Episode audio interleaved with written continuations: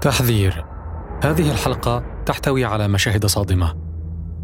الرابع والعشرون من يونيو 2014 منطقة الهواري مدينة بنغازي شرقي ليبيا. أمام إحدى المنازل.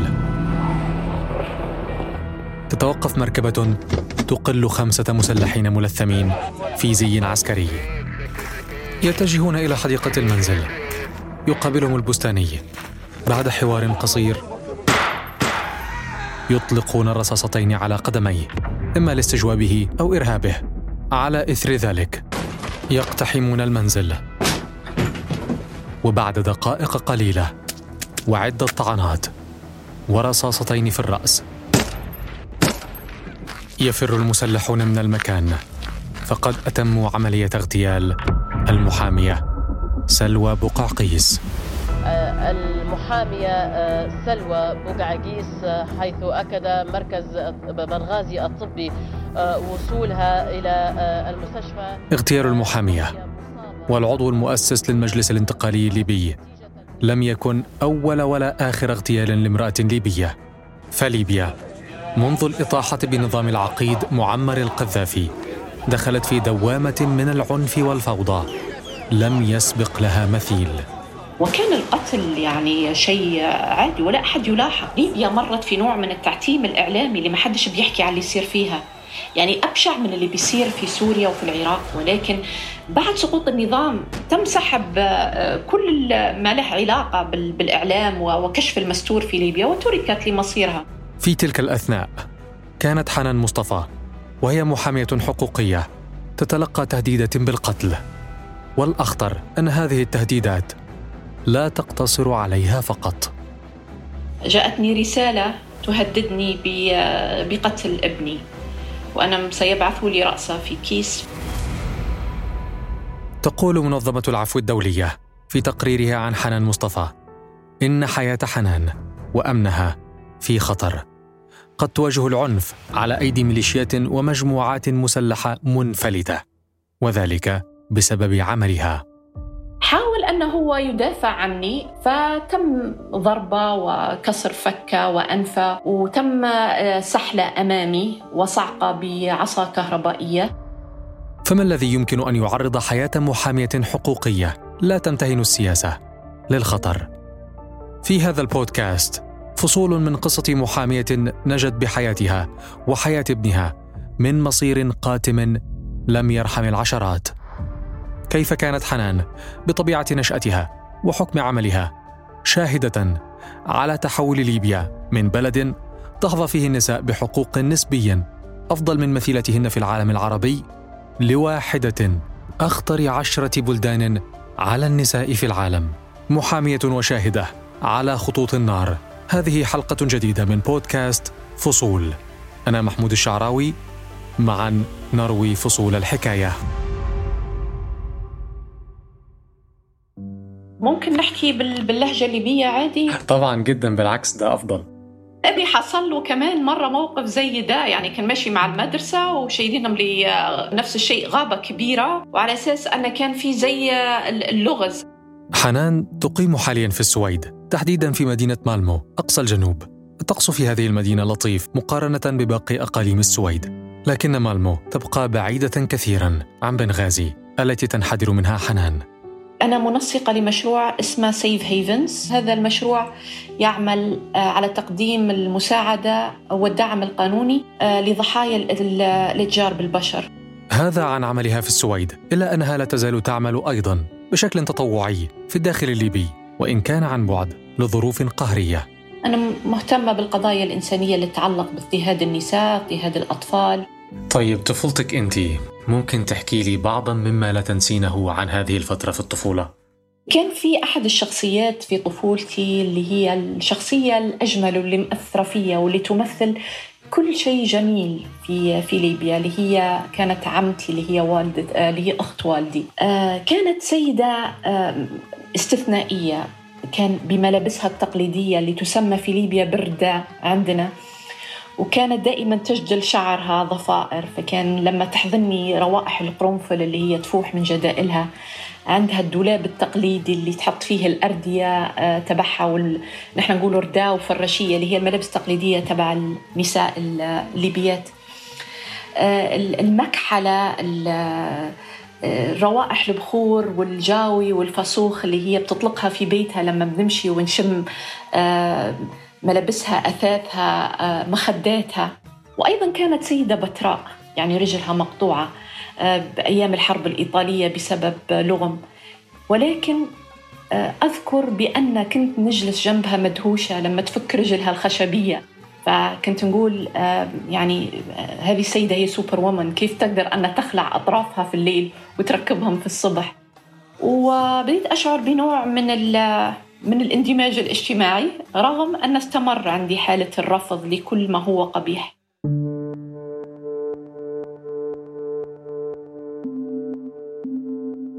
يقول مراسل صحيفة New York Times ديفيد كريك باتريك في تقرير كتبه للصحيفة بعد اغتيال المحامية سلوى بقعقيس على الرغم من طريقة حكم العقيد معمر القذافي الغريبة إلا أنها أعطت فرصا للنساء لم تمنح لهن. في كثير من الدول العربية. على سبيل المثال سن الزواج بالنسبة للرجال والنساء متساو. لا يعتد بالطلاق الشفهي. وحق الحضانة ممنوح للمطلقات بشكل تلقائي. أما وظائف الجيش والشرطة والقضاء فكانت أيضا مفتوحة بشكل ما للليبيات. لكن بيئة المجتمع الليبي ظلت محافظة خصوصا في القرى والمدن الصغيرة. مثلا نتذكر وأنا طفلة بعد عودتنا لليبيا وكنت ماشية في مشوار مع والدتي وركبنا الباص. وكان في راجل قاعد قدامنا هو وزوجته وكان طول السكة وهو بيهزأ فيها وبينكزها وبي وبيزغدها. فكان هالشعور رغم إني طفلة ممكن عمري كان 12 سنة لكن كان عندي رغبة إني أنا يعني إني أقوم وأدافع عنها السيدة هذه. لكن حسيت أن هو كبير وأنا طفلة صغيرة وهالشعور الصغير بالشعور بالعجز ورؤية اضطهاد الآخرين آه، كان جدا عبء علي كطفلة. مواقف كهذه وإن أثارت في حنان نزعة الدفاع عن حق الضعيف إلا أنها لم تشعل بالضرورة رغبة في داخلها بأن تكون محامية. حقيقة أنا لم أختار المحاماة لعل الظروف هي اللي اختارتها لي يعني ما, ما كانش في بالي إطلاقا أني أنا توجه لدراسة القانون أو أن أكون محامية في يوم من الأيام. في العادة مكاتب تنسيق الثانوية العامة هي التي تختار ما ندرس وغالبا لا نحب ما اختير لنا إلا في أحيان قليلة. أرى بأن المحاماة من أكثر المهن الشريفة. آه، من أهم أدوارها أن هي تحسن جودة حقوق الإنسان على الكوكب. بدأت حنان مشوارها في المحاماة بمكتب صغير في بنغازي صغير جدا لدرجة أن أهلها كانوا يتندرون على صغر حجمه. كانوا حتى أهلي بيسخروا مني ويقولوا لي أنت فاتحة كشك محاماة مش مكتب. وإيه اللي تعلمتيه من ممارسة المحاماة تطبيقا عمليا على أرض الواقع حنان؟ أه، تعلمت بأن المنظومة القضائية سواء كانت مدونات قانونية أو كنظام هيكلي هو ليس مثالي على الإطلاق بل فيه الكثير من المواطن الضعف. وممكن استغلاله ضد الإنسان بدل أنه يحسن حياة الإنسان. أحيانا بتحس بأن في تواطؤ من الفكر الذكوري اللي هو القضاة مأمورين الضبط القضائي الشرطة كل ما هم يروه بأن ضد فكرهم وضد تقاليد المجتمع المتزمتة بيحاولوا أن يشتغلوا على أن ما يصير شيء ضد قناعاتهم طيب هل في بالك مثال أو قصة محددة عن الموضوع ده؟ يعني مثلا فكان في مرأة أذكر آه، وكلتني في قضية وكانت آه، تريد السفر إلى الخارج لدراسة الدكتوراه كانت مبتعثة وكانت حاضنة لطفلها وطلبت من القاضي أنه هو يعطيها إذن آه، بالسفر بالطفلة المحظونة للخارج والأب كان يمانع ذلك ورافض أن هي تأخذ معها البنت. فرفعنا قضية وحكينا أن هذا سيرفع من, من, من قيمة هذه الأم ومن رؤيتها للحياة ومن دخلها الاقتصادي أيضا. والأب عنده الحق أن يرى الطفلة وممكن أن نرجع بالطفلة آه، في أوقات الإجازات أو هو يسافر لها. حتى تنتهي الأم في خلال هالسنتين من من آه، من من الدكتوراه اللي هي كانت بتعملها. ولكن للأسف القاضي كان يعني ذو تفكير ذكوري ورفض أن يعطي الأم هذا الحق موقع The Global Economy لديه مؤشر لقياس حكم القانون في دول العالم المختلفة. قمة هذا المؤشر هي درجتان ونصف بالإيجاب، أما القاع فهو درجتان ونصف بالسلب. منذ بدأ الرصد عام 96 وموقع ليبيا على المؤشر بالسالب، إلا أن هذا الموقع تدهور كثيرا في السنوات العشر الأخيرة، حتى وصل في عام 2020 إلى ما يقرب من سالب اثنين. ليه هو حكم بهذا الحكم بيقول بأن الأمومة هي أولوية في في حياة المرأة والمرأة الحاضنة يجب أن تركز فقط على تربية أولادها وليس على تحصيلها العلمي طيب هنا سؤال هل القاضي فعلا ممكن يحكم بشيء بخلاف القانون؟ يعني ده بيحصل ليه؟ لأن كل قاضي عنده في القانون ما يعرف بالسلطة التقديرية والسلطة التقديرية هو عبارة عن مساحة تعود إلى عقيدة القاضي القاضي وضميره فمن خلالها هو بيقوم بأن يرفع العقوبة أو يخفضها أن يفسر الأمور وفق فكرة ومعتقداتها الخاصة بعد سبع سنوات من السعي في أروقة محاكم شرق ليبيا في قضايا يكلل بعضها بالنجاح وبعضها بالإخفاق. قررت حنان أن الوقت قد حان لتأسيس شركتها القانونية الخاصة في العاصمة طرابلس. وبمحض الصدفة ستتولى حنان نوعا من القضايا سيفتح عليها أبوابا من المتاعب والمخاطر الجمة. بداية قضايا اختطاف الأطفال وعلمي بأن هي ظاهرة كان مع أه، سيدة إنجليزية كانت متزوجة من ليبي. والتقيتها في مدرسة ابني أه، كانت مدرسة لغة إنجليزية. وسألتني استشارتني يعني في قضيتها قالت لي أنا عندي طفلة وأبوها ليبي واختطفها من بريطانيا واضطريت أني نجي إلى ليبيا وهي مقيمة وتعمل في ليبيا منذ فترة ولكنها لم ترى ابنتها من ثلاث سنين من وقت ما اختطفها الأب. أعطيتها استشارة وبعدين حسيت بأن الأمر المفروض ما يكونش استشارة فقط حسيت برغبة في أني نأخذ القضية. فأخذت القضية و ولما اطلعت على الموضوع اكتشفت بأن آه، في حكم برضو صادر وهذا الحكم يعطيها حق حضانة بنتها في ليبيا. وهذا موافق للقانون. لما تابعت القضية وجدت أن الأب كان يهرب هذه الطفلة آه، كل ما يريد المأمورين الضبط القضائي أنهم ينفذوا الحكم كان آه، يقوم بتهريب الطفلة لمناطق مختلفة. هي لجأت مع سفارتها آه، ذلك الوقت وكان في ضغط سياسي كان قبل سقوط النظام السابق. واستطاعت أن هي مع ضغط دبلوماسي أن يتم تنفيذ الحكم. جلبت لها هذه القضية المزيد من القضايا من ذات النوع. طفحت هذه القضايا على السطح لما سمعوا بهذه القضية وأن مكتبي كان ماسك هذه القضية. فمسكت تقريبا توليت الوكالة في في تقريبا 15 قضية. واحدة من هذه القضايا ستضع حياة حنان وأسرتها على المحك. تحصلت على ما يقارب أه، سبع أحكام قضائية. ولكن للأسف الشديد كان هناك تواطؤ ورفض عنيف من المجتمع ومن العاملين في الهيئات القضائية. كانوا يتواطؤوا مع الأباء وتبليغهم قبل التنفيذ بأن بكرة إحنا حنجي وننفذ. ولكن كان الأمر آه، محتمل قبل 2011 كان من من الممكن أنك أنت تتعب وتجاهد وتقدم آه، آه، تستأنف الأحكام وتأخذ الموضوع إلى مراحل متقدمة أمام جهات مختصة حتى تصل للحق. ولكن بعد 2011 أصبح الأمر أكثر سوءا.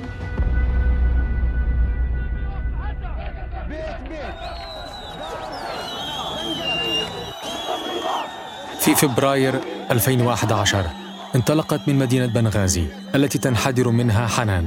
الشرارة الأولى للانتفاضة التي خرجت للإطاحة بنظام العقيد معمر القذافي.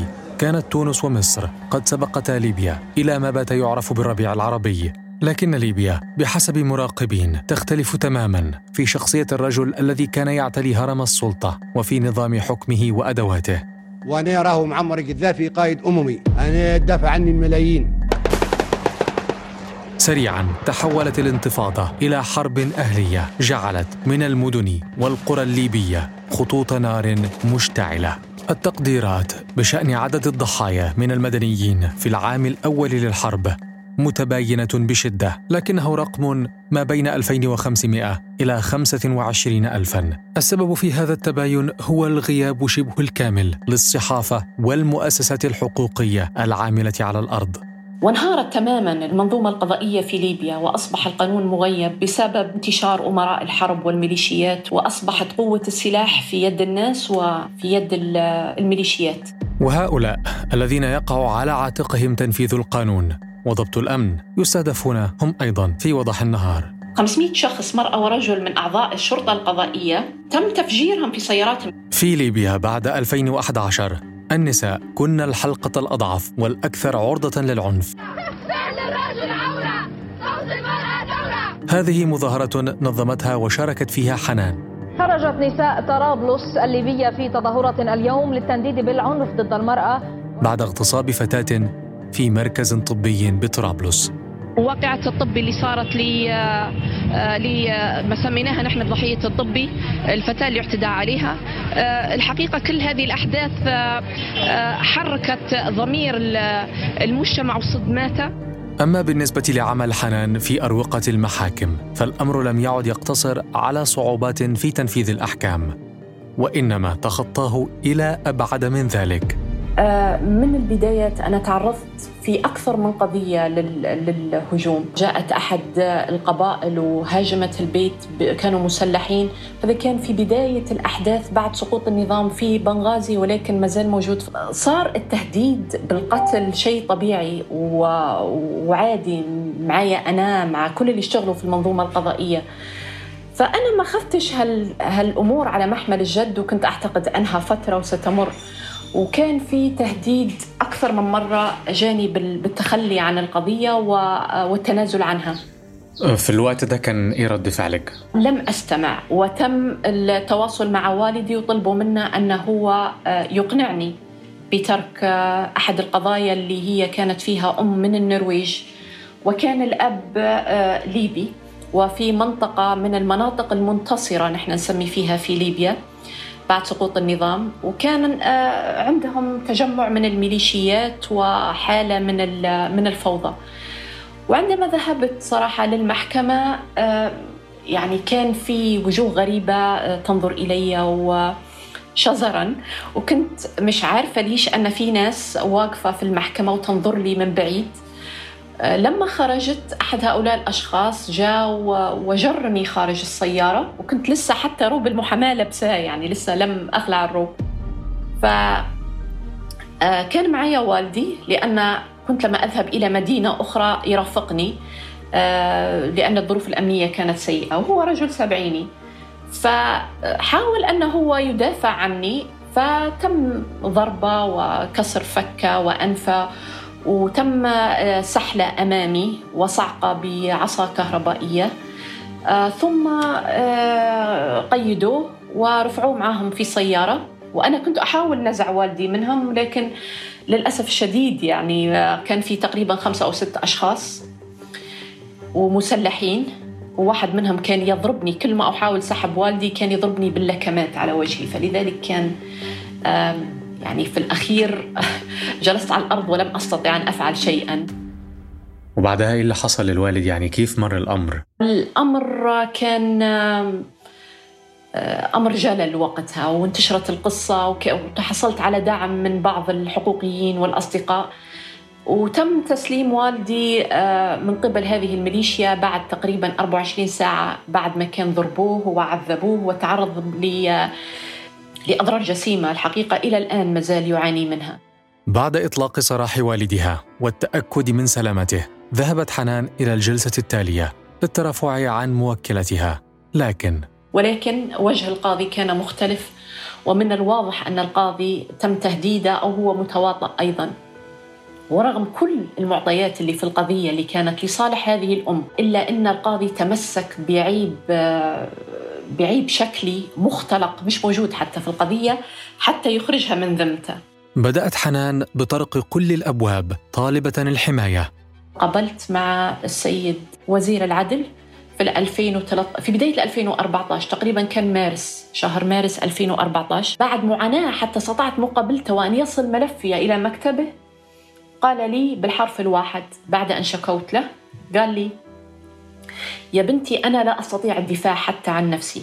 لقد قاموا باختطافي الفترة السابقة وجروني من رابطة عنقي بهذا التعبير. فأعطاني بعض النصائح الجيمس بوندية اللي وضعتني أمام مفارقة أني أنا لجأت لها حتى يحقق العدالة وزير العدل ولكن آه، كان وزير العدل آه، يحتاج إلى حماية هو نفسه. فبعد اللقاء بأيام قليلة جاءتها تلك الرسالة. جاءتني رسالة تهددني بقتل ابني وأنا سيبعثوا لي رأسه في كيس ف إذا لم أتوقف أن سيكون هناك في تصعيد أكثر من اللي حصل. هذه التهديدات ليست كلاما في الهواء ولا حبرا على ورق فقد وجهت إلى غيرها من المحاميات وتم التنفيذ بالفعل.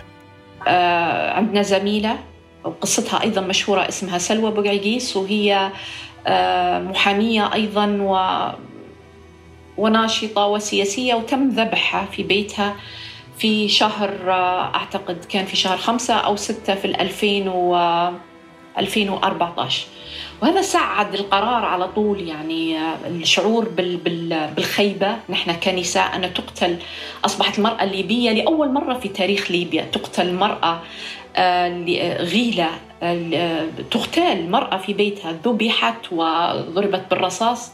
فاللي صار أن بعد اغتيال سلوى واغتيال آه، أحد أعضاء البرلمان آه، اللي هي تمثل مدينة درنا تم قتلها أيضا رميا بالرصاص في سيارتها. فقتل مجموعه من النساء في في تلك السنة. لم يعد أمام حنان من بد سوى ترك الوطن واللجوء إلى الضفة الأخرى من المتوسط. بحثا عن الأمان لها ولابنها الصغير. لذلك تواصلت معي المسؤولة على المنسقة للمكتب الأمنستي وإجتني على البيت وقالت لي إذا كان أنا ننصحك بالمغادرة. بعد أن وثقت منظمة العفو الدولية ما تعرضت له حنان من تهديد للأمن والحياة. منحتها مملكة السويد حق اللجوء فغادرت حنان ليبيا التي قست فيها الحرب الأهلية على الجميع ولا تزال. آه للأسف يعني آه المعطيات في الجيدة في حالة تراجع لأن أنا أرى من يجلسون على سدة الحكم اليوم ناس غير مسؤولة نحن كل المجرمين اللي كانوا في السجون في داخل ليبيا وخارجها رجعوا إلى ليبيا بعد 2011 وتم مكافأتهم بإعطائهم مناصب. لكن مع ذلك يبقى هناك هامش ولو ضئيل لما يمكن فعله. أنا أحاول أن أعمل من, من المكان اللي أنا فيه اليوم. يوم ما ليبيا يكون فيها نظام ودولة ومؤسسات حقيقية غير مزورة أنا سأكون أول شخص أعود إلى اختصاصي وإلى بذل جهدي في بناء البلاد من جديد. حنان بشكل شخصي إيه هي أمنيتك أنت؟ أنا أتمنى أن أعود إلى بيت أبي أني أطرق على الباب وتفتح لي أمي ونشم روائح أكلها. أتمنى أني نقعد في الأمسي في الأمسيات الجميلة خاصة فترة الصيف تحت شجرة التوت اللي في بيت أهلي.